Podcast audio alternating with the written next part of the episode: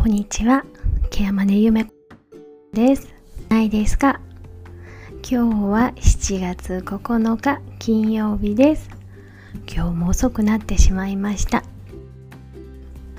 毎月10日が請求の締め切りなので、もう今日が最終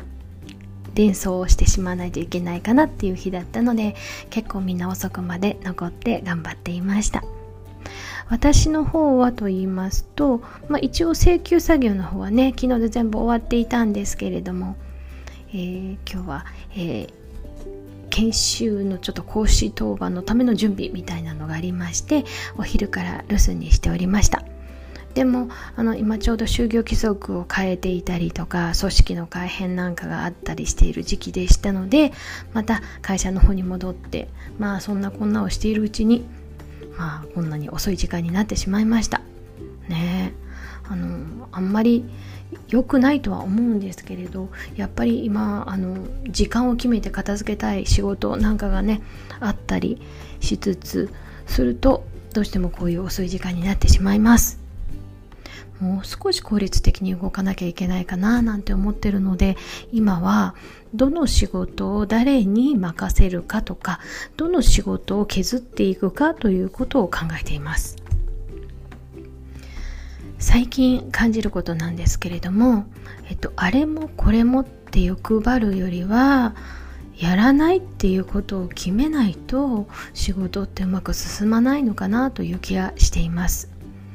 なんか心配になると、どんどん自分で確認したいとか、自分がやらなきゃいけないと思って抱え込みがちになるんですよね。これは私だけではなくって、意外と皆さんそんな感じじゃないかなと思います。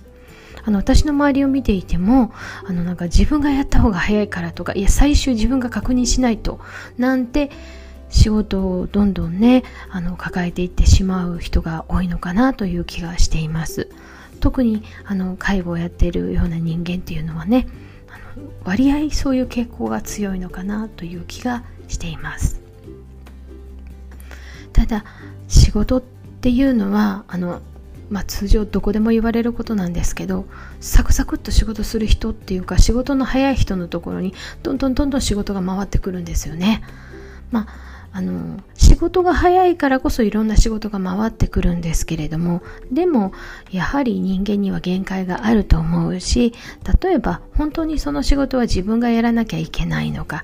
自分よりももっとうまくやれる人がいるのであれば、その人に頼む方がいいんじゃないかなっていうふうなことも考えたりしています。私たちケアマネージャーがケースを依頼されて、相談を受けてですね、で、最初に受付をした時の状況のことをインテークって言うんですけど、このインテーク、受付っていう意味なんですが、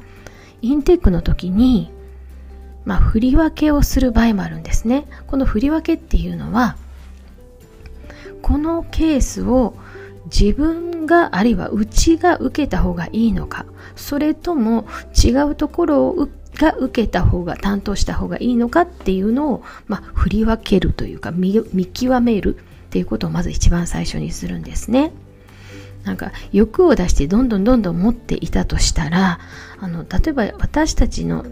最終の目標は利用者さんの幸せとか利用者さんの福利厚生なので、自分が担当することでうまくいかないこともあったりするっていうことを知っておくことが必要なんですね。